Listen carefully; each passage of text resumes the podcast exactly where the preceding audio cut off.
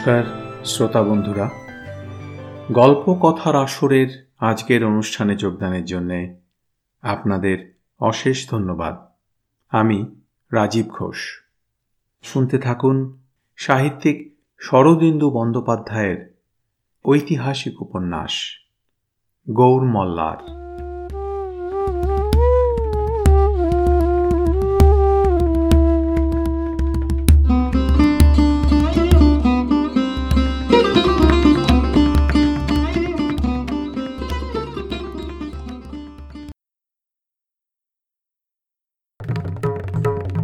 দশম পরিচ্ছেদ শবরের আতিথ্য। বনের অভ্যন্তর সর্বত্র সমতল নয়। কোথাও কোথাও বৃহৎ পাথরের স্তূপ মাটি ঠেলিয়া মাথা তুলিয়াছে। দূর হইতে দেখিলে মনে হয়, বহু পুরাকালে একদল দৈত্য কালো কালো পাথর সংগ্রহ করিয়া দুর্গ রচনায় প্রবৃত্ত হইয়াছিল। তারপর কি কারণে পাথরগুলাকে হুণ্ডমুণ্ড ফেলিয়া চলিয়া গিয়াছে। এইরূপ একটি প্রস্তর স্তূপের মধ্যে কচ্ছুর নির্জন গুহাগৃহ, এখানে অন্য কোনো মানুষের বসতি নাই। শুষ্ক শিলাকীর্ণ ভূমি, কিন্তু পাষাণপুঞ্জের ভিতর হইতে জলের একটি ক্ষীণ প্রশ্রবণ নির্গত হইয়াছে। এই জলধারার দুই পাশে একটু হরিদাভা, দুই চারিটি গাছ গাছগুলি বন্য গাছ নয়। বন এই স্থানটিকে চারিদিক হইতে ঘিরিয়া আছে, কিন্তু শিলাবুহ ভেদ করিতে পারে নাই। যে গাছগুলি জলধারার পাশে জন্মিয়াছে, সেগুলি ফলের গাছ। কদলি, জাম্বুরা, কামরাঙা, ডালিম, শ্রীফল। তাছাড়া ওষধি জাতীয় উদ্ভিদ ও কন্দ আছে, শিম্বি ও পুতিকা লতা আছে। এগুলি কচ্ছুর দুই বধূ রত্তি ও মিত্তির দ্বারা লালিত। রত্তি ও মিত্তি দুই সতীন, কিন্তু দুজনের মধ্যে অবিচ্ছেদ্য ভালোবাসা। দেখিতেও দুটিকে প্রায় একরকম, যেন একজোড়া সুঠাম সুন্দর হরিণ শিশু। কৃষ্ণ সারের ন্যায় আয়ত কোমল চক্ষু, অজিনের ন্যায় উজ্জ্বল কৃষ্ণ দেহবর্ণ, দেহে অটুট নিঠোল যৌবন। বেশবাসও এক প্রকার, কোটিতটে বলকলের আচ্ছাদন বক্ষ নিরাবরণ, গলায় গুঞ্জার মালা, চুলে সিন্দুর বর্ণ বনকুসুমের নর্মভূষা। সেদিন প্রদোষকালে ও মিত্তি গুহার সম্মুখে জলপ্রণালীর বহমান ধারায় পা ডুবাইয়া বসিয়াছিল। আকাশে শুক্লপক্ষে রাতখানা চাঁদ ফুটি ফুটি করিতেছে। দিনের শব্দ থামিয়া গিয়াছে। রাত্রির শব্দ এখনও আরম্ভ হয় নাই। দুই সবর যুবতী নীরের পাখির মতো অস্ফুট ভাষণে দুটি একটি কথা বলিতেছিল, কিন্তু তাহাদের চক্ষু ঘুরিয়া ফিরিয়া বনের কিনারায় সঞ্চরণ করিতেছিল। কচ্ছুর ফিরিবার সময় হইয়াছে। বনের ভিতরে চুচুর ডাক শোনা গেল, কিন্তু চুচুর ডাক স্বাভাবিক নয়, তাহাতে উত্তেজনা ও আতঙ্কের সংকেত মিশ্রিত রহিয়াছে। রত্তি ও মিত্তি চকিত শশঙ্ক দৃষ্টি বিনিময় করিয়া উঠিয়া দাঁড়াইল। সঙ্গে সঙ্গে দেখা গেল, বনের আড়াল হইতে চুচু তীর বেগে বাহির হইয়া আসিল। তাহার পশ্চাতে এক দীর্ঘকায় গৌরকান্তি যুবক কচ্ছুকে কাঁধে লইয়া ছুটিয়া আসিতেছে। চুচু ছুটিতে ছুটিতে রত্তি ও মিত্তিকে দেখিয়া আবার উচ্চকণ্ঠে ডাকিয়া উঠিল। মিত্তি রত্তির হাত চাপিয়া ধরিয়া দ্রুত নিম্নকণ্ঠে বলিল, সাপ, জাত সাপ। বজ্র যখন কচ্ছুকে পয়ঃপ্রণালীর পাশে নামাইল, তখন কচ্ছুর জ্ঞান নাই। বজ্র এই এক ক্রোশ কণ্টকাকীর্ণ শিলাকর্কশ ভূমি কচ্ছুকে বহন করিয়া ছুটিয়া আসিয়াছে। পথে কোথাও বিশ্রাম করে নাই। তাহার সংজ্ঞাও লুপ্ত প্রায় সে কচ্ছুর পাশে বসিয়া পড়িয়া শুষ্ক তালু হইতে কোনো প্রকারে শব্দ উচ্চারণ করিল। সাপ, সাপে কামড়েছে। এই সংবাদ রত্তিমিত্তির কাছে নূতন নয়। চুচুর ডাক হইতে পূর্বেই তাহারা জানিয়াছিল। কুকুরের ডাক সবর সবরীর কাছে যে বার্তা বহন করে, সভ্য মানুষের কাছে তাহা দুর্বোধ্য। ও মিত্তি বৃথা বিলাপ করিল না। বজ্রের পানেও ফিরিয়া চাহিল না। নিঃশব্দ ক্ষিপ্রতার সহিত কচ্ছুর পরিচর্যা আরম্ভ করিল। কচ্ছুর চোখের পাতা তুলিয়া দেখিল। পায়ের অঙ্গুষ্ঠে সাপের দাঁতের দাগ পরীক্ষা করিল। ধরাধরি করিয়া তাহাকে পয়ঃপ্রণালীর অগভীর জলে শোয়াইয়া দিল। তারপর মিত্তি হরিণীর মতো ছুটিয়া একদিকে চলিয়া গেল। ইতিমধ্যে দিনের দীপ্তি নিঃশেষ হইয়াছে, চাঁদের আলো ফুটিয়াছে। রত্তি অন্তর্জল শয়ান কচ্ছুর পা হইতে ধনুকের ছিলা খুলিয়া ফেলিল। কচ্ছুর অঙ্গুষ্ঠে অধর সংযুক্ত করিয়া রক্তমক্ষণ করিতে লাগিল।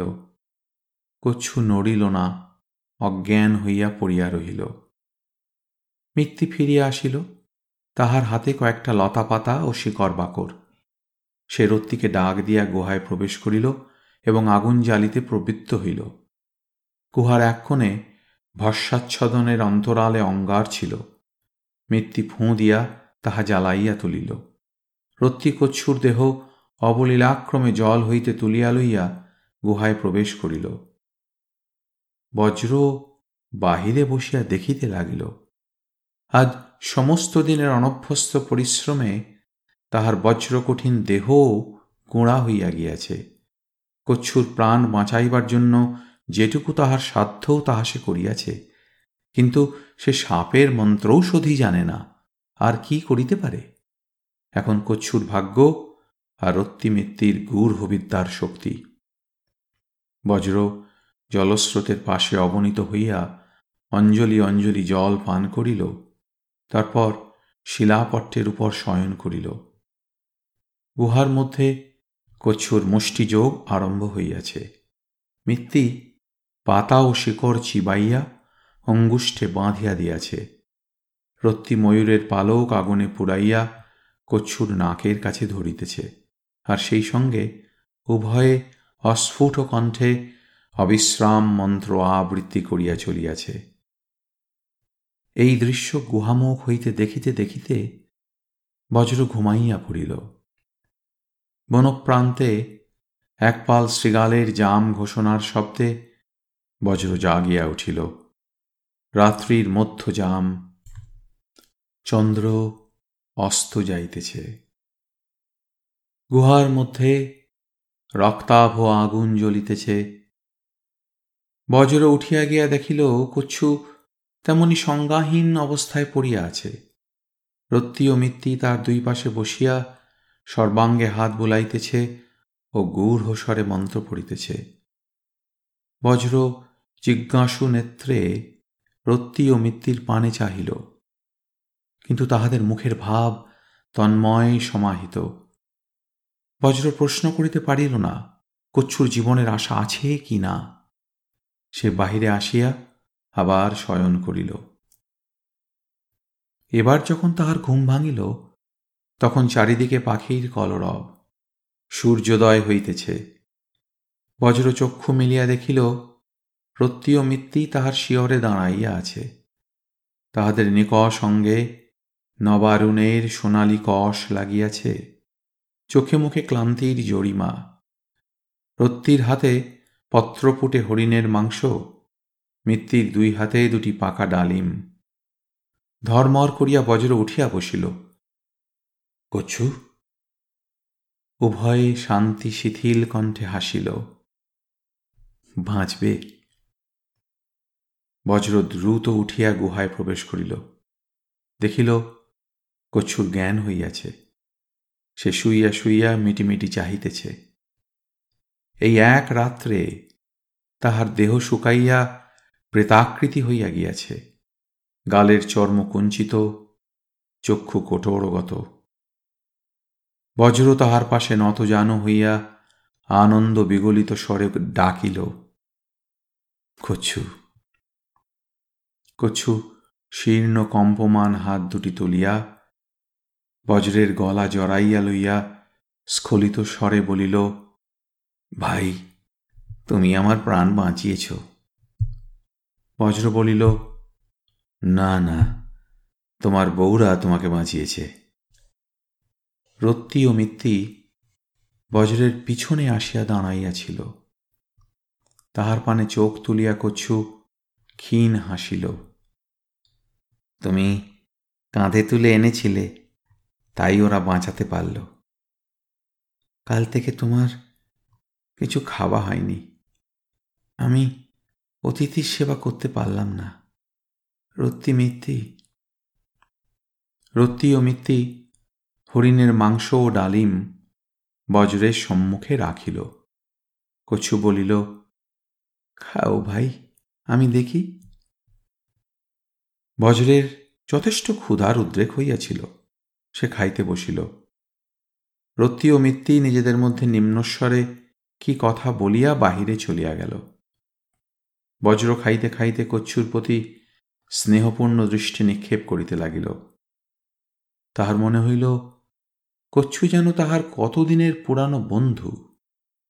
কচ্ছু জমের মুখ হইতে ফিরিয়া আসিয়াছে, এই তৃপ্তিতে তাহার হৃদয় পূর্ণ হইয়া উঠিল। আহার শেষে বজ্র বাহিরে গিয়া জল পান করিল। বাহিরে কিন্তু রত্তিমিত্তিকে দেখিতে পাইল না। সে ফিরিয়া আসিয়া কচ্ছুর কাছে বসিয়া বলিল রত্তিমিত্তি কোথায় গেল? তাদের দেখলাম না। কচ্ছু বলিল, বোধহয় জঙ্গলে গেছে শিকারের খোঁজে। কাল আমি কিছু মেরে আনতে পারলাম না? বজ্র তখন কচ্ছুর বুকের উপর হাত রাখিয়া বলিল, ভাই, আজ তবে আমি যাই। আমাকে কান শোনা যেতে হবে, অনেক দূরের পথ। কচ্ছু তার হাত চাপিয়া ধরিয়া কাতস্বরে বলিল, বন্ধু, আজকের দিনটা থাকো। যদি যেতেই হয় কাল যেও, আমি তোমার সেবা করতে পারলাম না। আমার বউরা তোমার সেবা করুক। আমাদের সেবা না নিয়ে যদি চলে যাও, তাহলে তাহলে কচ্ছু রক্ষী কঠোর জলে ভরিয়া উঠিল। ভালো, কালই যাব। বজ্র নির্বন্ধ করিল না। তাহার হাত পা এখনও আড়ষ্ট হইয়া আছে, গায়ের ব্যথা মরে নাই। একদিনের বিলম্বে কি ক্ষতি হইবে? দ্বীপ্রহরে রত্তীয় মিত্তি ফিরিয়া আসিল, সঙ্গে কয়েকটা নধর বন্য কুক্কুট। তাহারা বনে ফাঁদ পাতিয়া আহার্য সংগ্রহ করিয়াছে। অতঃপর কুকুরার মাংস রন্ধন হইলে সকলে একসঙ্গে আহারে বসিল। বজ্র একাই দুইটা কুকুরা উদরস্থ করিল। কচ্ছু অল্প একটু খাইল। আহারান্তে বজ্র কচ্ছুর পাশে লম্বা হইল। রত্তি ও মিত্তি তাহার দুই প্রান্তে আসিয়া বসিল। মিত্তি পা টিপিতে আরম্ভ করিল। রত্তি মাথায় হাত বুলাইয়া দিতে লাগিল। বজ্র একটু আপত্তি করিল, কিন্তু তাহারা শুনিল না। তখন বজ্র পরম আরামে গার্হ নিদ্রায় অভিভূত হইল। ও মিত্তি রাত্রে ঘুমায় নাই, তাহারাও অল্পকাল মধ্যে বজ্রের দুই প্রান্তে ঢুলিয়া ঘুমাইয়া পড়িল। অপরাহ্নে বজ্র যখন জাগিয়া উঠিল, তখন তাহার দেহের গ্লানি দূর হইয়াছে। কচ্ছু শরীরে অনেকটা বল পাইয়াছে এবং নিজের চেষ্টায় উঠিয়া বসিয়াছে। তিনজনে ধরাধরি করিয়া তাহাকে গুহার বাহিরে প্রস্তরপট্টের উপর বসাইয়া দিল। পশ্চিমে সূর্য তখন বনানীর শীর্ষ স্পর্শ করিয়াছে। কচ্ছুর দুই পাশে তাহার দুই স্ত্রী গা ঘেঁষিয়া বসিল। বজ্র তাহাদের সম্মুখে কিছু দূরে বসিল। সকলের মুখেই প্রীতি গদগদ হাসি। তাহাদের দেখিয়া বজ্র ভাবিতে লাগিল, কি মধুর ইহাদের জীবন! এই তিনটি আদিম নরনারীর মধ্যে কি নিবিড় ভালোবাসা? ঈর্ষা নাই, স্বার্থপরতা নাই, ক্ষুদ্রতা নাই, আছে শুধু অফুরন্ত প্রাণের প্রাচুর্য। রত্তি ও মিত্তি কচ্ছুর কানের কাছে গুনগুন করিয়া গান গাহিতে লাগিল। গানের কথাগুলি তেমন স্পর্শ নয়, কিন্তু ভাঙা ভাঙা জংলা সুর, কখনো স্নেহে আর্দ্র কখনো চটুল হাসিতে লুটাইয়া পড়িতেছে। কচ্ছুর নবজীবন লাভে তাহারা কত সুখী হইয়াছে, তাহাই যেন তাহাদের কণ্ঠের কাকলিতে প্রকাশ পাইল। গান শেষ হইলে তাহারা কচ্ছুর দুই কাঁধে মাথা রাখিয়া নীরব হইল। সবর সবরীদের এই অকুণ্ঠ প্রণয়লীলা দেখিয়া বজ্র একটু লজ্জা পাইল। কিন্তু মনে মনে মুগ্ধও হইল। ইহারা যেন পাখির জাত, লজ্জা জানে না। ক্রমে সন্ধ্যার ছায়া নামিয়া আসিল। কচ্ছু তখন বজ্রকে সম্বোধন করিয়া বলিল, ভাই, কাল সকালে তুমি চলে যাবে। তুমি শুধু আমাদের অতিথি নয়, আমার প্রাণদাতা। আমি বনের মানুষ, কি দিয়ে তোমার পূজা করব? আমার দুই বউ আছে। এদের মধ্যে যাকে তোমার ভালো লাগে তাকে তুমি নাও। আজ রাত্রির জন্য সে তোমার বউ। কচ্ছুর ইঙ্গিতে রত্তি ও মিত্তি আসিয়া বজ্রের সম্মুখে বসিল এবং তাহার মুখের কাছে মুখ আনিয়া মধুর হাস্য করিল। তাহাদের সরল মুখে মলিনতার চিহ্ন মাত্র নাই। তাহাদের সহজ প্রীতি তাহারা অর্পণ করিতে চায়, বন্ধুজনকে প্রীত করিতে চায়। বজ্র ক্ষণেক হতভম্ব হইয়া রহিল, তারপর উচ্চকণ্ঠে হাসিয়া উঠিল। রত্তি ও মিত্তির হাত ধরিয়া তুলিয়া তাহাদের কচ্ছুর পাশে বসাইয়া দিয়া বলিল, কচ্ছু, তোমার বউ তোমারই থাক, আমার দরকার নেই। কচ্ছু আহত স্বরে বলিল, ওদের কাউকে ভালো লাগে না? দুজনকেই ভালো লাগে ওদের তুলনা নেই। কিন্তু বজ্রকচ্ছুর সম্মুখে বসিল। গুঞ্জার মুখ তাহার চোখের উপরে ভাসিয়া উঠিল। আবেগ মথিত মুখ, তীব্র প্রেম তৃষ্ণা ভরা চোখ দুটি। বজ্র গার্হ স্বরে বলিল, আমার বউ আছে। তাকে গ্রামে রেখে এসেছি। অন্য বউ আমার দরকার নেই। বজ্রের বউ আছে শুনিয়া রত্তি ও মিত্তিক কৌতুক কৌতূহলী চক্ষে চাহিল। কচ্ছু কিন্তু বড় নিরাশ ও মনক্ষুণ্ণ হইল। পরদিন প্রাতকালে বজ্র কচ্ছুর নিকট বিদায় লইল। কচ্ছু আজ বেশ সুস্থ হইয়াছে, কিন্তু বেশি দূর পথ হাঁটিতে পারিবে না। তাই রত্তি ও মিত্তি বজ্রকে পথ দেখাইয়া বনের প্রান্তে রাজপথ পর্যন্ত পৌঁছিয়া দিয়া আসিবে। কচ্ছু বজ্রকে আলিঙ্গন করিয়া বলিল, বন্ধু, তোমার সঙ্গে আর বোধহয় কখনো দেখা হবে না। আমি বনের মানুষ, তুমি লোকালয়ের মানুষ। কিন্তু যতদিন বেঁচে থাকব, তোমাকে ভুলব না। তুমিও আমাদের ভুলো না। যদি কোনোদিন দরকার হয়, মনে রেখো, এই জঙ্গলে তোমার তিনজন বন্ধু আছে। কচ্ছু গুহার দ্বারে চুচুকে লইয়া দাঁড়াইয়া রহিল বজ্র বাহির হইয়া পড়িল। এইখানে বলিয়া রাখা ভালো যে, বজ্রের সহিত এই সবর দম্পতির ইহজীবনে আর সাক্ষাৎ হয় নাই। বজ্রকে লইয়া রত্তি ও মিত্তি পূর্ব দিকে চলিল। আবার বন আরম্ভ হইল। তেমনি প্রদোষ ছায়াচ্ছন্ন ঘন বনানি। তাহার মধ্যে দুই চঞ্চলা সবর যুবতী অভ্রান্তভাবে পথ চিনিয়া চলিল। প্রায় দুই ঘটিকা চলিবার পর তাহারা এক রাজপথে আসিয়া উপনীত হইল। উত্তর দক্ষিণে পথ তাহার অপর পারে কলর্মী চঞ্চলা ভাগীরথী। এই রাজপথের উল্লেখ পূর্বে করিয়াছি। উত্তরে মহাকুশল হইতে তাম্রলিপ্তি পর্যন্ত ইহা ভুজঙ্গের ন্যায় বক্র রেখায় পড়িয়া আছে। রত্তি বজ্রের হাতে একটি লতা দিয়া বাঁধা পাতার মোড়ক দিল, বলিল, খাবার আছে, খেও। আবার ওই দিকে চলে যাও। কান শোনায় পৌঁছবে। আচ্ছা। রত্তি ও মিত্তির মুখে এক ঝলক মিষ্ট হাসি খেলিয়া গেল। তারপর তাহারা দুইটি বিচিত্র নীল প্রজাপতির ন্যায় আবার বনের মধ্যে মিলাইয়া গেল। একাদশ পরিচ্ছেদ। জয়নাগ। বজ্র রাজপথ ধরিয়া দক্ষিণ দিকে চলিতে আরম্ভ করিল।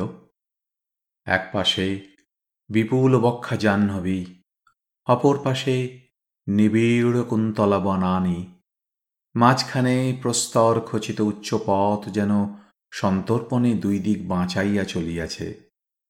আকাশে প্রখর রৌদ্র, কিন্তু ভাগীরথীর জলস্পর্শী শীতল বায়ু মন্দ মন্দ প্রবাহিত হইয়া পথিকের পথক্লেশ নিবারণ করিতেছে। রাজপথে যাত্রীর বাহুল্য নাই। কদাচিৎ দুই একটি সৈনিক বেশধারী অশ্বারোহী দক্ষিণ হইতে উত্তরে কিংবা উত্তর হইতে দক্ষিণে মন্দ স্বচ্ছন্দ গতিতে চলিয়া যাইতেছে। অন্যথা পথ নির্জন। নদী তীরে জনবসতি নাই। সম্ভবত প্রতি বৎসর বর্ষাকালে গঙ্গার তুঙ্গস্ফীত জলধারা কুল ভাসাইয়া লইয়া যায়। তাই মানুষ এখানে বাসস্থান রচনা করিতে সাহসী হয় নাই। ক্রোশের পর ক্রোশ, জনহীন বেলাভূমি। কোথাও কাশের স্তম্ভ জন্মিয়াছে, কোথাও বালুময় সৈকতে সঙ্গীহীন সারস এক পা তুলিয়া নিশ্চল দাঁড়াইয়া আছে। কোথাও বা উচ্চ পাহাড়ের গায়ে কোটরবাসী অসংখ্য গাং শালিকের কিচিমিচি। স্থল অপেক্ষা জলে বরং মানুষের চিহ্ন কিছু অধিক পাওয়া যায়। গঙ্গার স্রোতে দূরে দূরে ছোট ছোট ডিঙি ও ভরা ভাসিতেছে। কখনো বড় বহিত্র পাল তুলিয়া মরাল গমনে চলিয়াছে। দূর হইতে তাহার পট্টপত্তনের উপর মানুষের সচল আকৃতি দেখা যাইতেছে। সব মিলিয়া বহিঃপ্রকৃতির একটি নিশ্চিন্ত, নিরুদ্বেগ রূপ। তৎপরতা আছে, কিন্তু তরা নাই। সূর্য মধ্য গগনে আরোহণ করিলে বজ্র পথপার্শ্বের এক বৃহৎ অশ্বত্থ তলে আসিয়া দাঁড়াইল। প্রাতকাল হইতে অনেকখানি পথ হাঁটা হইয়াছে, এইবার একটু বিশ্রাম করা যাইতে পারে। জঠরে অগ্নিদেব জ্বলিতে আরম্ভ করিয়াছে, তাহারও শান্তিবিধান আবশ্যক। কিন্তু সর্বাগ্রে গঙ্গায় অবগাহন স্নান। বজ্র অশ্বত্থের ছায়াতলে খাদ্যের পুঁটুলি রাখিয়া তীরের দিকে অগ্রসর হইল। নদীতট এইখানে ঢালু হইয়া জলে মিশিয়াছে। বজ্র চকিত হইয়া দেখিল জলের কিনারায় একটা উলঙ্গপ্রায় মানুষ দাঁড়াইয়া আছে এবং গামছার মতো রক্তবর্ণ একটি বস্ত্রখণ্ড ঊর্ধ্বে তুলিয়া নাড়িতেছে। মানুষটার দৃষ্টি ছিল নদীর দিকে, তাই সে প্রথমে বজ্রকে দেখিতে পায় নাই। কিন্তু বজ্রও যখন তীরে নামিয়া গেল, তখন তাহাকে দেখিয়া সে এমনভাবে চমকিয়া উঠিল যেন সে কোনো গর্হিত কার্যে ধরা পড়িয়াছে। বজ্র লোকটিকে দেখিয়া ঈষৎ বিস্মিত হইয়াছিল, কিন্তু কোনো প্রকার সন্দেহ তাহার মনে উদয় হয় নাই। লোকটির পরিধানে কেবল কৌপিন, গামছার মতো বস্ত্রখণ্ডটি সম্ভবত তাহার কটিবাস। বজ্র ভাবিল, লোকটি হয়তো যাযাবর সম্প্রদায়ের ভিক্ষু, স্নান করিয়া কটিবাস শুকাইতেছে। সে আর তাহাকে লক্ষ্য করিল না। জলে নামিয়া পরম আরামে স্নান করিতে লাগিল। লোকটি কিন্তু চোখে উৎকণ্ঠা ভরিয়া বারবার তাহার পানে চাহিতে লাগিল। তাহার আকৃতি দীর্ঘায়িত ও দৃঢ়। মুখে ঈষৎ শস্যগুম্ফ আছে, কিন্তু দেখিলে সাধু বৈরাগী বলিয়া মনে হয় না। মুখে উদাসীনতা বা বৈরাগ্যের চিহ্ন মাত্র নাই। অবশেষে এই লোকটি কথা কহিল ছদ্ম তাচ্ছিল্যের সহিত বলিল, তুমি দেখছি দূরের যাত্রী। কোথা থেকে আসছ? বজ্র গাত্র মার্জন করিতে করিতে বলিল, উত্তরের গ্রাম থেকে। তুমি গ্রামবাসী? কোথায় যাবে? কর্ণ সুবর্ণে আগে কখনো কর্ণ সুবর্ণে গিয়েছ? অপরিচিত ব্যক্তির এত অনুসন্ধিৎসা বজ্রের ভালো লাগিল না। তবু সে সহজভাবেই উত্তর দিল, না, তুমি কে? লোকটি অমনি নিজেকে ভিতরে গুটাইয়া লইল, আমি পরিব্রাজক। বজ্র আর প্রশ্ন করিল না। লোকটি একটি নীরব থাকিয়া আবার বলিল কর্ণ সুবর্ণে কি কাজে যাচ্ছ? বজ্র এবার সতর্ক হইল। তাহার মনে হইল লোকটি কেবল কৌতূহল বসেই প্রশ্ন করিতেছে না, কোনো গূঢ় অভিসন্ধি আছে। বজ্র উত্তর দিল, গ্রামে কাজকর্ম নেই, তাই নগরে যাচ্ছি, যদি কিছু কাজ পাই। স্নান সারিয়া সে তীরে উঠিল। লোকটি কিন্তু ছাড়িবার পাত্র নয়। আবার প্রশ্ন করিল, তোমার হাতে ও কিসের অঙ্গদ, সোনার? বজ্র লঘুস্বরে বলিল, না, পিতলের, সোনা কোথায় পাব? সে বস্ত্র পরিধান করিয়া অশ্বত্থর তলে ফিরিয়া গেল। পাতার মোড়ক খুলিয়া আহারে বসিল। প্রচুর কুক্কুট মাংস, কয়েকটি সুপক্ক কদলী। পরম তৃপ্তির সহিত তাহাই আহার করিতে করিতে বজ্র গলা বাড়াইয়া দেখিল, লোকটি তখনও নদী তীরে দাঁড়াইয়া আছে। মাঝে মাঝে অশ্বত্থ বৃক্ষের পানে সংশয়পূর্ণ পশ্চাৎদৃষ্টি নিক্ষেপ করিতেছে, আবার নদীর দিকে ফিরিয়া বস্ত্র আন্দোলিত করিতেছে। বজ্রের কৌতূহল বৃদ্ধি পাইল। লোকটি কে? এমন অদ্ভুত আচরণ করিতেছে কেন? বজ্র আহার করিতে করিতে গলা উঁচু করিয়া দেখিতে লাগিল। কিছুক্ষণ কাটিবার পর দেখা গেল, গঙ্গাবক্ষে একটা দীর্ঘ শীর্ণ ডিঙা তীরের দিকে আসিতেছে। ডিঙাতে আট দশজন লোক একের পর এক বসিয়া আছে। চারিটি দাঁড়ের আঘাতে ডিঙা হিংস্র হাঙরের ন্যায় ছুটিয়া আসিতেছে।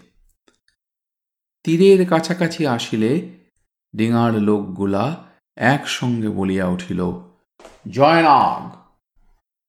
তীরের লোকটি উত্তর দিল, জয়নাগ! ডিঙা তীরে ভিড়িল।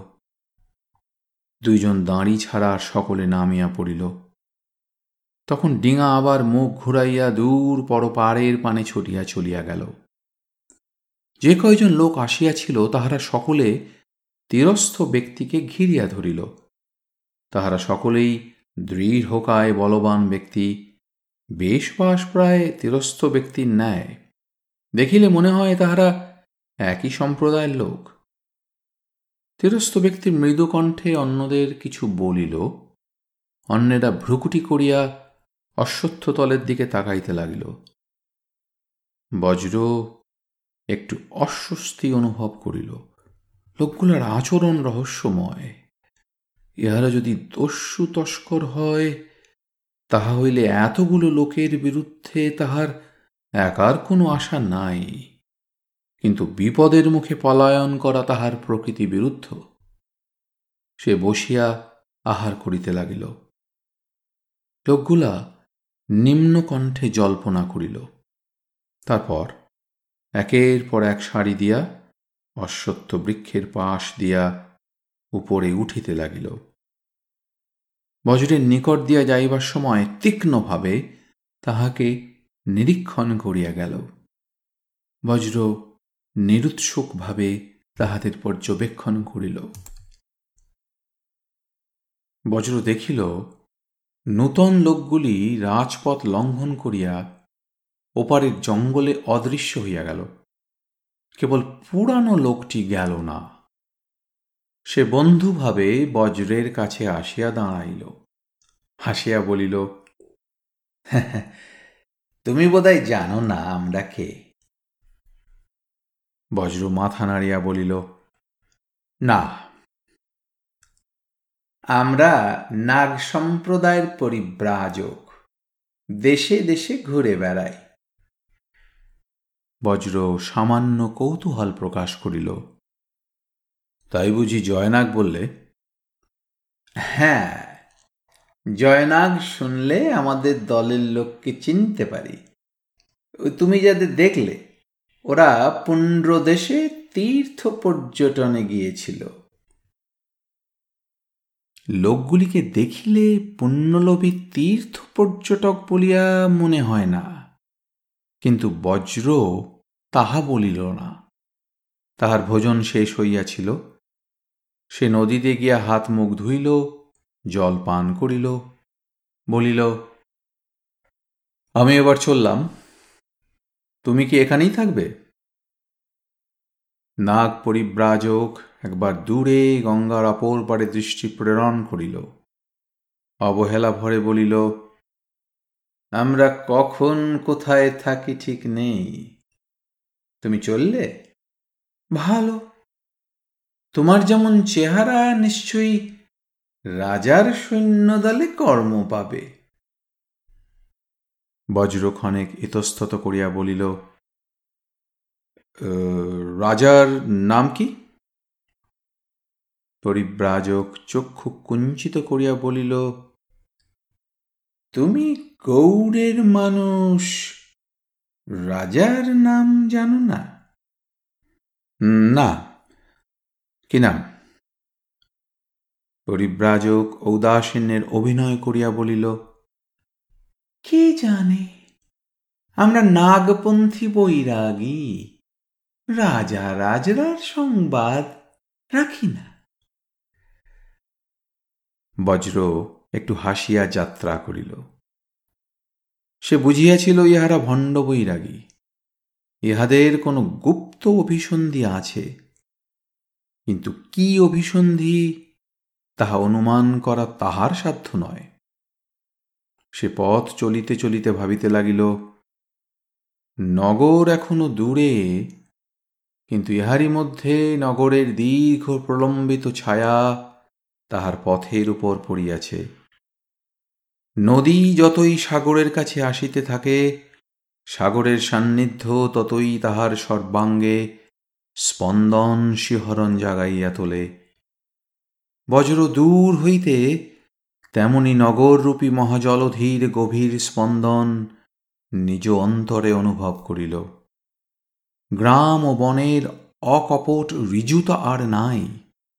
জনসমুদ্রের কুটিল নক্রশঙ্কুল আবর্ত তাহাকে টানিতে আরম্ভ করিয়াছে।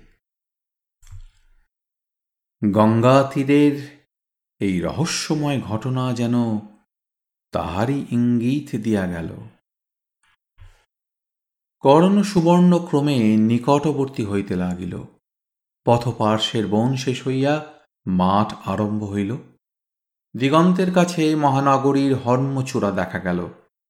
তারপর রাক্ষসী বেলায় বজ্রকর্ণ সুবর্ণের উপকণ্ঠে এক বিশাল সংঘারামের নিকট আসিয়া পৌঁছিল।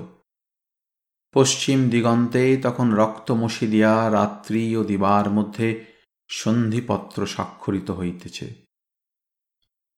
বজ্র দেখিল, রাজপথ ও গঙ্গার মধ্যবর্তী স্থানে বহু বিস্তীর্ণ ভবন উচ্চ প্রাচীর দিয়া বেষ্টিত। ইহাই রক্তমৃত্তিকার বৌদ্ধ বিহার ও সংহারাম চলিত ভাষায়, রাঙা মাটির মঠ। নগরের উপকণ্ঠেই বটে, কিন্তু বিশাল সংহারাম ব্যতীত লোকালয় বেশি নাই, কেবল আশেপাশে দুই তিনটি ক্ষুদ্র বিপণী। নগর হইতে যাহারা সঙ্ঘে পূজা দিতে আসে, পূজা দিয়া আবার নগরে ফিরিয়া যায়। সঙ্ঘে প্রায় পাঁচ শত বৌদ্ধ ভিক্ষু বাস করেন, কিন্তু স্থানটি নির্জন, শব্দহীন। এখানে সকল কার্যই নিঃশব্দে অলক্ষিতে সম্পাদিত হয়। সংঘারামের প্রশস্ত তরুণদ্বারের সম্মুখে দাঁড়াইয়া বজ্র ভিতরে দৃষ্টিপাত করিল। কবাঠীন তরুণদ্বার দিয়া সংঘভূমি দেখা যাইতেছে, কিন্তু সেখানে লোকজন কেহ নাই। দ্বারে দাঁড়িয়েও নাই। বাহিরে বিপণীগুলির আগর বন্ধ। দোকানিরা সন্ধ্যার পূর্বেই দোকান বন্ধ করিয়া নগরে ফিরিয়া গিয়াছে। সংঘদ্বারের দুই পাশেই দুইটি দ্বীপ ও স্তম্ভ। সেকালে মঠ মন্দির প্রভৃতির অগ্রে উচ্চ দ্বীপ ও স্তম্ভ রচনার রীতি ছিল। ইষ্টক নির্মিত স্তম্ভের সর্বাঙ্গে ক্ষুদ্র ক্ষুদ্র কোটর থাকিত। পূজা পার্বণের সময় কোটরগুলিতে দ্বীপ জ্বালিয়া উৎসবের শোভাবর্ধন হইত। বজ্র ঈষৎ বিভ্রান্তভাবে ইতস্তত দৃষ্টিপাত করিতে করিতে সহসা দেখিতে পাইল, একটি দ্বীপ ও স্তম্ভ মূলে একজন লোক দাঁড়াইয়া আছে। তাহার বামপদ দক্ষিণ জানোষ্ঠীর ওপর স্থাপিত। দুই হাতে যষ্টিতে ভর দিয়া এবং মস্তকটি বাহুর উপর রাখিয়া সে সারস পক্ষীর ন্যায় এক পায়ে দাঁড়াইয়া ঘুমাইতেছে।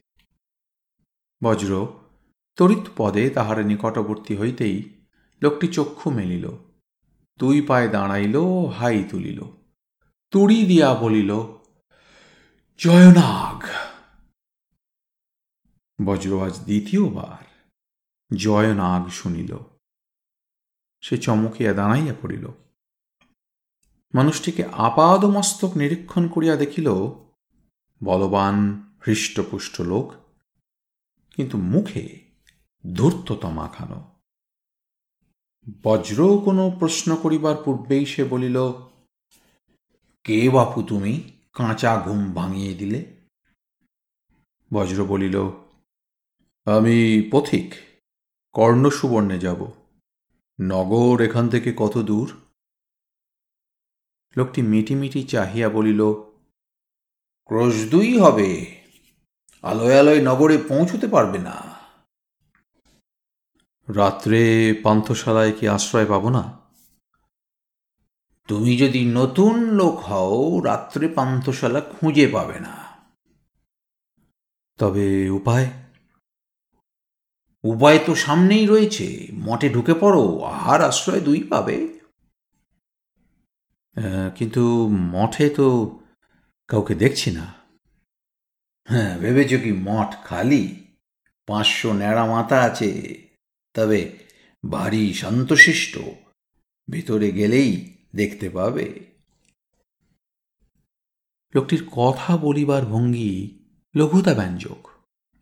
বৌদ্ধদের প্রতি তাহার বিশেষ শ্রদ্ধা আছে বলিয়া মনে হয় না।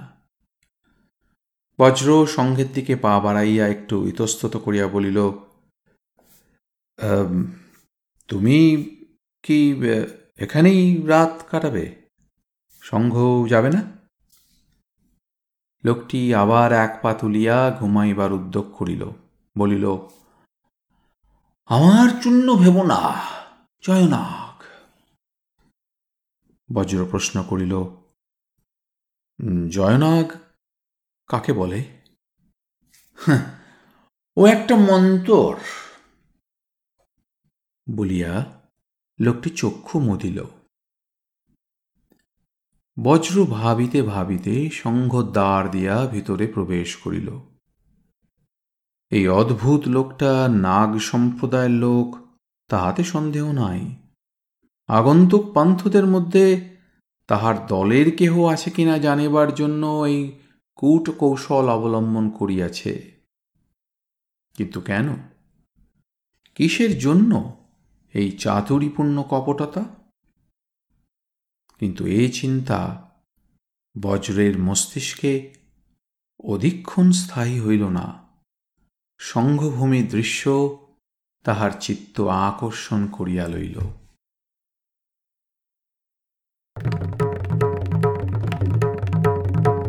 দ্বাদশ পরিচ্ছেদ, শিলভদ্র।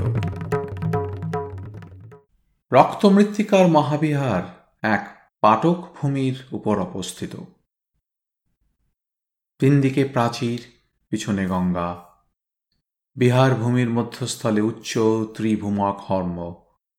নিম্নতল প্রশস্ত, দ্বিতল তদপেক্ষা ক্ষুদ্র, ত্রিতল আরও ক্ষুদ্র, স্তূপের আকৃতি।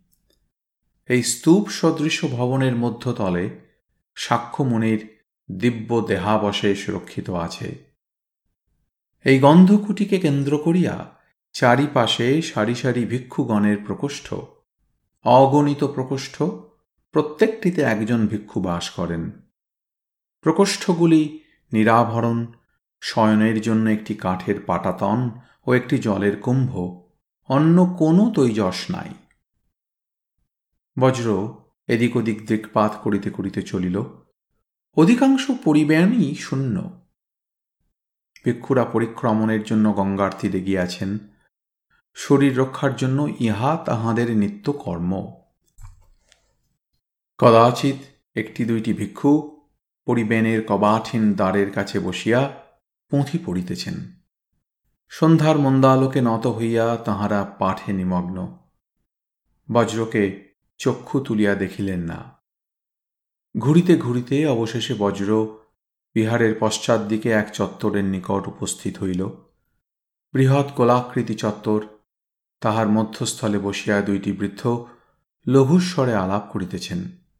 একটি বৃদ্ধ স্থূল ও খর্বকায়, মুখে মেদমণ্ডিত প্রসন্নতার সহিত পদাভিমানের গাম্ভীর্য। অন্য বৃদ্ধটি সম্পূর্ণ বিপরীত। দীর্ঘ দেহ ক্ষীণ ও তপকৃশ স্কন্দ হইতে মস্তক সম্মুখ দিকে একটু অবনত হইয়া পড়িয়াছে। মুখে মাংসলতার অভাববশত চিবুক ও হনুর অস্থি তীক্ষ্ণভাবে প্রকট হইয়া আছে। ইহার মুখভাব হইতে পদবী অনুমান করা যায় না। নিম্নতম শ্রেণির শ্রমণও হইতে পারেন, কিন্তু অন্য বৃদ্ধটি যেরূপ সম্ভ্রমের সহিত তাহাকে সম্ভাষণ করিতেছেন তাহাতে মনে হয় ইনি সামান্য ব্যক্তি নয়। বজ্র চত্বরের প্রান্তে গিয়া দাঁড়াইলে দুইজনে চক্ষু তুলিয়া তাহার পানে চাহিলেন। তাহাদের বাক্যালাপ স্থগিত হইল। বজ্র সসম্ভ্রমে তাহাদের সম্বোধন করিল, মহাশয়, আমি দূরের পান্থ কর্ণ সুবর্ণে যাব। আজ রাত্রির জন্য সঙ্ঘে আশ্রয় পাব কি? স্থূলকায় বৃদ্ধটি বলিলেন, অবশ্য। তিনি এক হস্ত উত্তোলন করিতেই একটি অল্প বয়স্ক শ্রমণ আসিয়া তাহার পাশে দাঁড়াইল। তিনি বলিলেন, মণিপদ্ম, অতিথির পরিচর্যা কর। অন্য বৃদ্ধটি এতক্ষণ অপলক নেত্রে বজ্রের পানে চাহিয়াছিলেন। তাহার শান্ত মুখে ক্রমশ বিস্ময়ের ভাব ফুটিয়া উঠিতেছিল। শ্রমণ মণিপদ্ম যখন অন্য বৃদ্ধের আদেশ পালনের জন্য বজ্রের দিকে পা বাড়াইল, তখন তিনি তাহাকে ডাকিয়া নিম্নস্বরে কিছু বলিলেন। মণিপত্র গভীর শ্রদ্ধায় নত হইয়া তাহার কথা শুনিল। তারপর বজ্রের কাছে আসিয়া বলিল, ভদ্র, আসুন আমার সঙ্গে। মণিপদ্ম প্রথমে বজ্রকে গঙ্গা তীরে লইয়া গেল। বিস্তীর্ণ ঘাটে রাত্রির ছায়া নামিয়াছে। জলের উপর ধূসর আলোর ম্লান প্রতিফলন। ঘাটের পৈঠাগুলির উপর পরিক্রমণরত ভিক্ষুশ্রমণের নিঃশব্দ ছায়ামূর্তি। কেহ কাহারও সহিত কথা বলিতেছে না। ক্ষণেকের জন্য গতি বিলম্বিত করিতেছে না। যন্ত্রচালিত পুত্তলিকার ন্যায় ঘাটের এক প্রান্ত হইতে অন্য প্রান্ত পর্যন্ত পাদচারণা করিতেছে। দৃষ্টিভূমি নিবদ্ধ, বক্ষ বাহুবদ্ধ, এমন প্রায় তিন চারি শত শ্রমণ। বজ্র দেখিল, সংঘ নিতান্ত জনহীন নয়। ঘাটে হস্তমুখ প্রক্ষালনের পর বজ্রকে লইয়া মণিপদ্ম এক প্রকোষ্ঠে উপনীত হইল। ইতিমধ্যে প্রকোষ্ঠগুলিতে দ্বীপ জ্বলিতে আরম্ভ করিয়াছে। কয়েকজন শ্রমণ বর্তিকা হস্তে দ্বারে দ্বারে দ্বীপ জ্বালাইয়া ফিরিতেছে। মণিপদ্ম প্রকোষ্ঠে দ্বীপ জ্বালিয়া এক পাশে রাখিল, বলিল, আপনি বিশ্রাম করুন, আমি আপনার আহার্য নিয়ে আসি। মণিপদ্ম চলিয়া গেল। বজ্র প্রকোষ্ঠে বসিয়া রইল। ক্রমে আশেপাশের পরিবেনগুলিতেও জনসমাগম হইতে লাগিল। ভিক্ষুরা সান্ধ্যকৃত্য সমাপন করিয়া আসিয়াছেন। কিন্তু কোথাও চঞ্চলতার আভাস নাই। অল্প আলোকে ছায়ার ন্যায় সঞ্চারমান মানুষগুলি। কদাচিৎ নিম্নস্বর বাক্যালাপের গুঞ্জন, যেন ভৌতিক লোকের অবাস্তব পরিমণ্ডল। তারপর গন্ধকুটি হইতে মধুর সনে ঘণ্টিকা বাজিতে লাগিল। ভিক্ষুগণ শশকক্ষ ছাড়িয়া সেই দিকে যাত্রা করিলেন। সেখানে ভগবান তথাগতের পূজার্চনা হইবে। তারপর ভিক্ষুদের নৈশ ভোজন। পূজার্চনার ঘণ্টিকা নীরব হইবার কিয়ৎকাল পরে মণিপদ্ম বজ্রের আহার্য লইয়া উপস্থিত হইল। আহার্যের মধ্যে ঘৃতপক্ষ তণ্ডুল ও গধুমের একটা পিণ্ড এবং ফলমূল। কিন্তু পরিমাণে প্রচুর। বজ্র আহারে বসিল। মণিপদ্ম সম্মুখে নতজানু হইয়া পরিবেশন করিল। শ্রমণ মণিপদ্ম বজ্রেরই সমবয়স্ক। সুশ্রী, ক্ষীণাঙ্গ, প্রফুল্ল মুখ, যুবক। মণ্ডিত মস্তক ও পীত বস্ত্র তাহার মনের সরসতা মুছিয়া ফেলিতে পারে নাই। তাহার বৈরাগ্য সহজ আনন্দেরই রূপান্তর। বজ্র আহার করিতে করিতে তাহার সহিত দুই চারিটি বাক্যালাপ করিল। দেখিল মণিপদ্মের বুদ্ধিদীপ্ত মনে কোনো কৌতূহল নাই, উচ্চাকাঙ্ক্ষাও নাই। সকলের আজ্ঞাধীন হইয়া অন্যের সেবা করাই তাহার আনন্দময় স্বধর্ম। আহার সমাধা হইলে মণিপদ্ম বলিল, ভদ্র, একটি অনুরোধ আছে। যদি ক্লেশ না হয়, আর্য শিলভদ্র আপনার সঙ্গে দেখা করতে চান। বজ্র বলিল, ক্লেশ কিসের? কিন্তু আর্য শিলভদ্র কে? মণিপদ্ম বলিল সদ্ধর্ম ভাণ্ডার আর্য শিলভদ্রের নাম শোনেননি? বজ্র মাথা নাড়িল, না। কে তিনি? মণিপদ্ম বিস্ময়াহতভাবে চাহিয়া রইল শিলভদ্রের নাম জানে না এমন মানুষ আছে, যাহার শিষ্যত্ব গ্রহণ করিবার আশায় সুদূর চীন দেশ হইতে গুণগ্রাহীরা ছুটিয়া আসে, দেশের লোক সেই শিলভদ্রের নাম জানে না। শেষে মণিপদ্ম বলিল, আমার ধারণা ছিল শিলভদ্রের নাম সকলেই জানে। তিনি নালন্দা বিহারের মহাধ্যক্ষ। তাহার মতো জ্ঞানী পৃথিবীতে নেই। বজ্র দীন কণ্ঠে বলিল, ভাই, আমি গ্রামের ছেলে। পৃথিবীর কিছুই জানি না। আর্য শিলভদ্র আমার সঙ্গে দেখা করতে চান কেন? তা জানি না।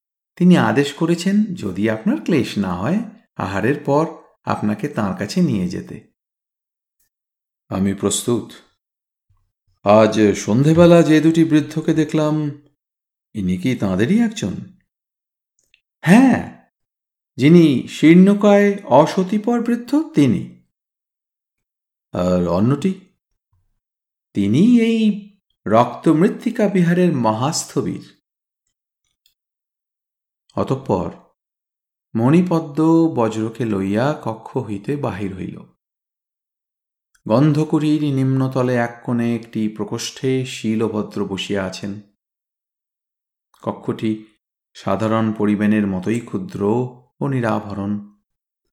শিলভদ্র দ্বীপের সম্মুখে বসিয়া একটি তালপত্রের পুঁথি দেখিতেছিলেন। অশীতি বৎসর বয়সেও তাহার চোখের জ্যোতি ম্লান হয় নাই। বজ্র ও মণিপদ্ম তাহার দ্বার প্রান্তে আসিয়া দাঁড়াইলে তিনি মণিপদ্মকে বলিলেন মণিপদ্ম, তুমি এবার আহার করো গিয়ে। আজ রাত্রে তোমার সেবার আর প্রয়োজন নেই বৎস মণিপদ্ম হাসি মুখে প্রণাম করিয়া চলিয়া গেল। শিলভদ্র বজ্রকে বলিলেন এসো, উপবেশন করো। বজ্র আসিয়া শীলভদ্রের সম্মুখে এক ফিটিকায় বসিল। শীলভদ্র পুঁথি বন্ধ করিয়া সূত্র দিয়া বাঁধিতে বাঁধিতে বজ্রকে নিরীক্ষণ করিলেন। তাহার বাহুতে অঙ্গোদ দেখিলেন। তারপর বলিলেন, তোমার নাম কি বৎস? বজ্র বলিল, আমার নাম বজ্রদেব। শিলভদ্র তখন ধীরস্বরে বলিলেন, আমি তোমাকে দু একটি প্রশ্ন করব। ইচ্ছা না হয় উত্তর দিও না। আজ সন্ধ্যায় তোমাকে দেখে অনেক দিনের পুরানো কথা মনে পড়ে গেল, তাই তোমাকে ডেকেছি। আমার পরিচয় বোধহয় শুনেছ। আমি শিলভদ্র নালন্দা বিহারের অধ্যক্ষ। প্রাচী মণ্ডলের বিহারগুলি পরিদর্শনের জন্য বেরিয়েছি। এখান থেকে সমতট যাব। সমতট আমার জন্মস্থান। মৃত্যুর পূর্বে একবার জন্মভূমি দেখবার ইচ্ছে হয়েছে। হ্যাঁ, তারপর যদি বুদ্ধের ইচ্ছা হয়, আবার এই পথে নালন্দায় ফিরে যাব। শিলভদ্র একটু হাসিয়া নীরব হইলেন, যেন নিজের পরিচয় দিয়া বজ্রকেও পরিচয় দিবার জন্য আহ্বান করিলেন। বজ্র তাহার শান্ত মুখের পানে চাহিয়া অনুভব করিল, ইনি সাধারণ কৌতূহলী মানুষ নয়। অন্য স্তরের মানুষ। চাতক ঠাকুরের সহিত আর আকৃতির কোনোই সাদৃশ্য নাই, কিন্তু তবু যেন কোথায় মিল আছে? বজ্র স্থির করিল, ইহার কাছে কোনো কথা গোপন করিবে না। সে বলিল, আপনি প্রশ্ন করুন, আমি উত্তর দেব। শিলভদ্র তাহার মুখভাব লক্ষ্য করিতেছিলেন, বলিলেন, তুমি বুদ্ধিমান। তোমার পিতার নাম কি? আমার পিতার নাম শ্রী মানবদেব। স্মিত হাস্যে শিলভদ্রের চক্ষু প্রান্ত কুঞ্চিত হইল। তিনি বলিলেন আমার অনুমান মিথ্যা নয়। তুমি মানব দেবের পুত্র, শশাঙ্ক দেবের পৌত্র। ত্রিশ বছর আগে তোমার পিতাকে আমি দেখেছিলাম। তখন তাঁর বয়স ছিল তোমারই মতো। বজ্র ব্যগ্রস্বরে জিজ্ঞাসা করিল আমার পিতা কোথায়? তিনি কি এখন গৌড়ের রাজা নয়? শীলভদ্র করুণ নেত্রে চাহিয়া বলিলেন, না, কিন্তু আগে তুমি আমার প্রশ্নের উত্তর দাও। তোমার প্রশ্নের উত্তর আমি পরে দেব। শিলভদ্রের প্রশ্নের উত্তরে, বজ্র নিজ জন্ম ও জীবন কথা মাতার মুখে যেমন শুনিয়াছিল সমস্ত অকপটে বলিল। কর্ণ সুবর্ণে আসার উদ্দেশ্যও প্রকাশ করিল শুনিয়া শীলভদ্র দীর্ঘকাল নীরব রহিলেন। শেষে কোমল স্বরে বলিলেন, বৎস, তোমার পিতা জীবিত নেই। তুমি কর্ণ সুবর্ণে যেও না। সেখানে এমন লোক এখনও জীবিত আছে যারা তোমার পিতাকে চিনত। তোমাকে দেখলে মানবদেবের পুত্র বলে চিনতে পারবে। সেটা তোমার পক্ষে শুভ হবে না।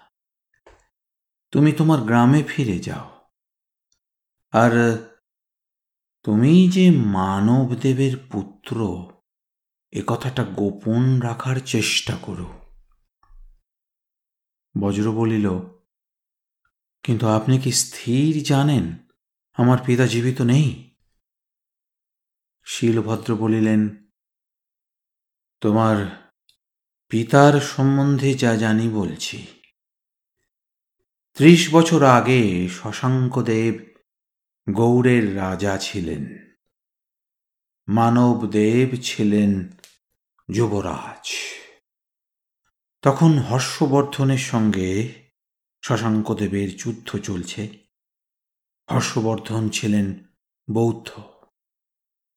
তাই যুদ্ধের উত্তেজনায় শৈবধর্মী শশাঙ্ক গৌড়ের বৌদ্ধদের উপর কিছু উৎপীড়ন আরম্ভ করেছিলেন। এই সংবাদ পেয়ে আমি নালন্দা থেকে গৌড়ের রাজসভায় শশাঙ্ক দেবের সঙ্গে সাক্ষাৎ করতে আসি। তার সঙ্গে আমার দীর্ঘ আলোচনা হয়। যুবরাজ মানবদেবও আলোচনায় যোগ দিয়েছিলেন। তিনি আমার পক্ষ সমর্থন করেছিলেন। ফলে আমি সিদ্ধ মনোরথ হয়ে নালন্দায় ফিরে যাই। শশাঙ্ক তারপর আর কারও ধর্মের ওপর হস্তক্ষেপ করেননি। তোমার পিতার সঙ্গে সেই একবার মাত্র আমার সাক্ষাৎ। তারপর ত্রিশ বছর কেটে গেছে।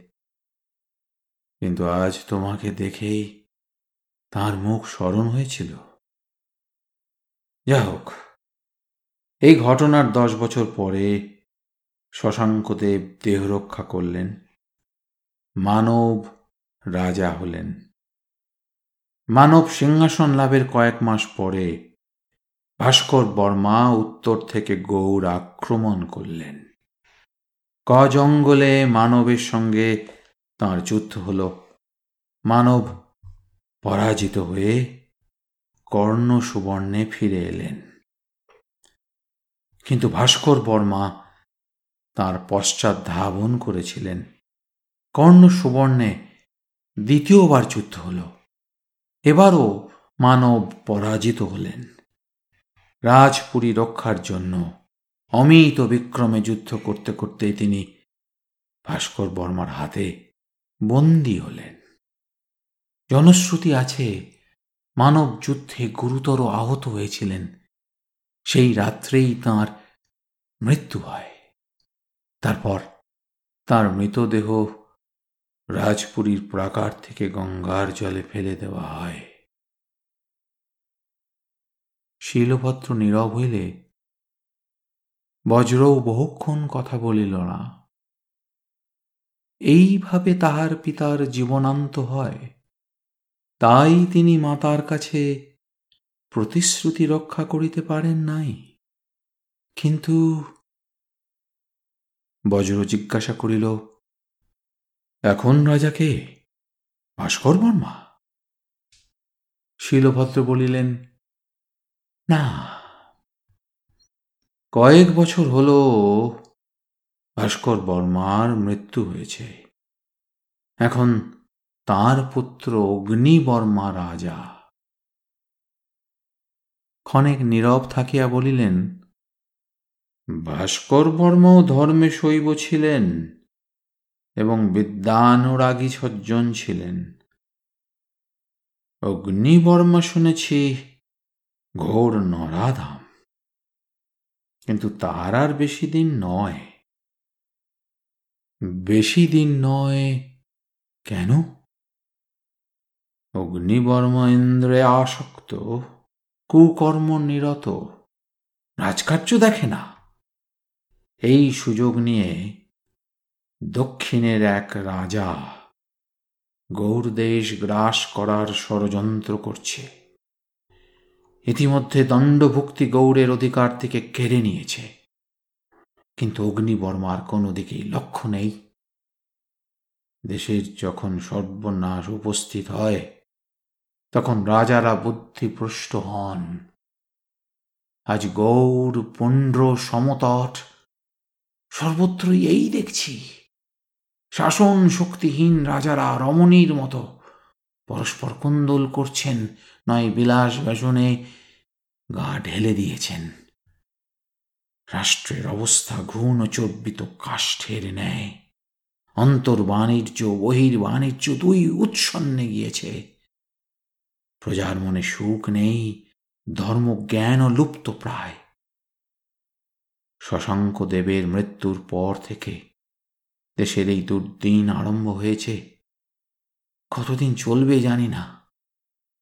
যতদিন না দেশে নূতন কোনো শক্তিমান রাজার আবির্ভাব হবে, ততদিন দেশের মঙ্গল নেই। নিঃশ্বাস ফেলিয়া শীলভদ্র নীরব হইলেন। বজ্র প্রশ্ন করিল, আপনি আমাকে গ্রামে ফিরে যেতে বলছেন কেন? শিলভদ্র বলিলেন, তুমি নিঃসঙ্গ নিঃসহায় অবস্থায় কর্ণ সুবর্ণে যাচ্ছ। বর্তমান রাজার লোকেরা যদি জানতে পারে, তুমি মানব দেবের পুত্র।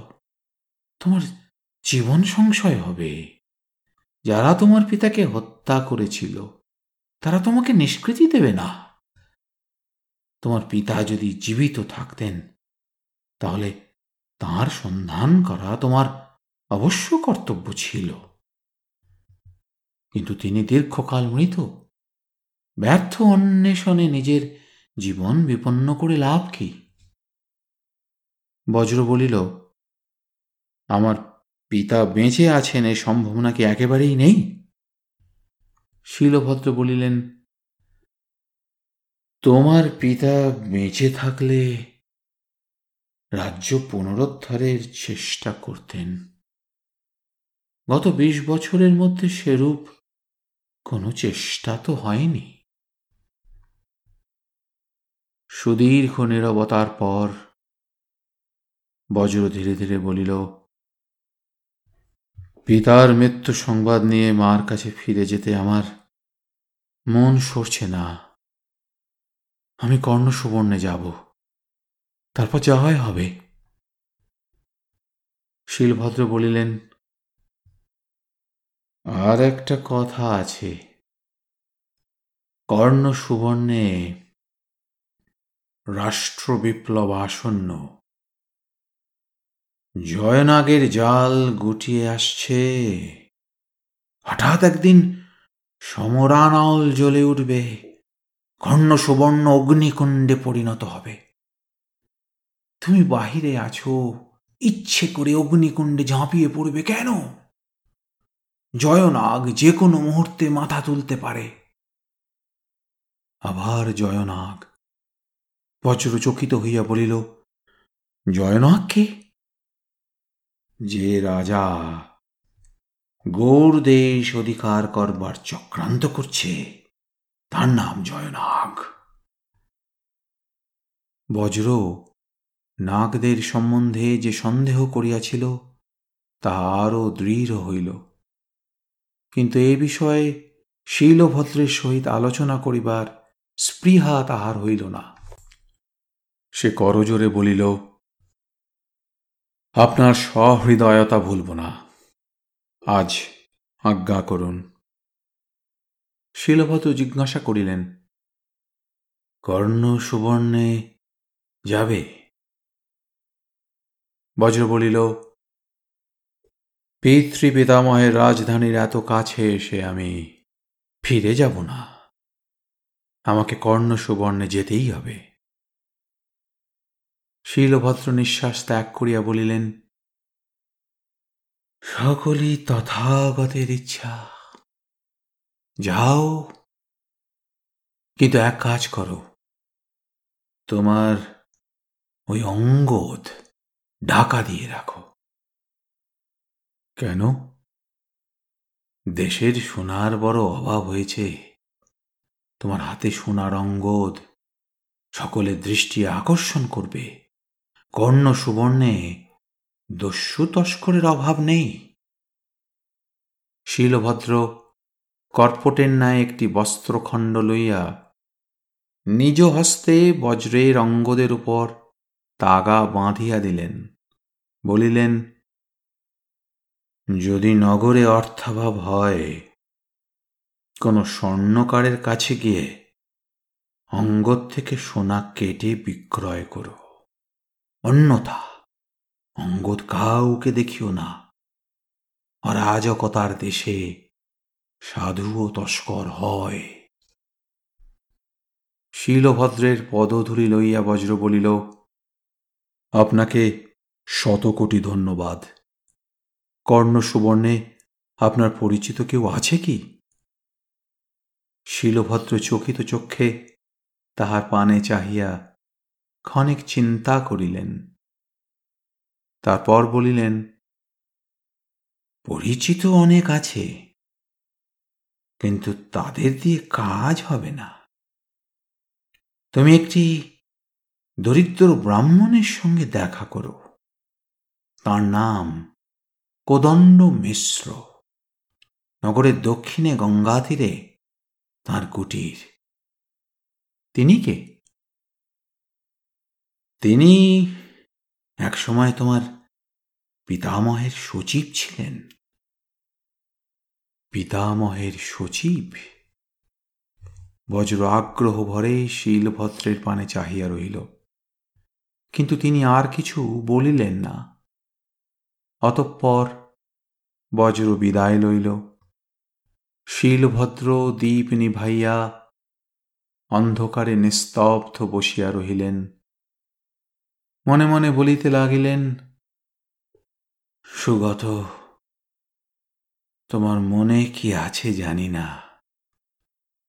এই বালকের হৃদয়ে নিষ্ঠা আছে, ধৈর্য আছে, দৃঢ়তা আছে।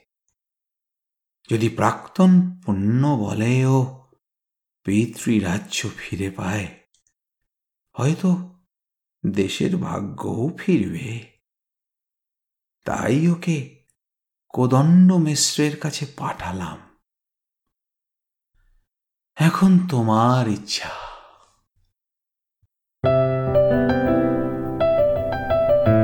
আপনাদের মতামত আমাদের জানাতে ভুলবেন না কিন্তু, শ্রোতা বন্ধুরা।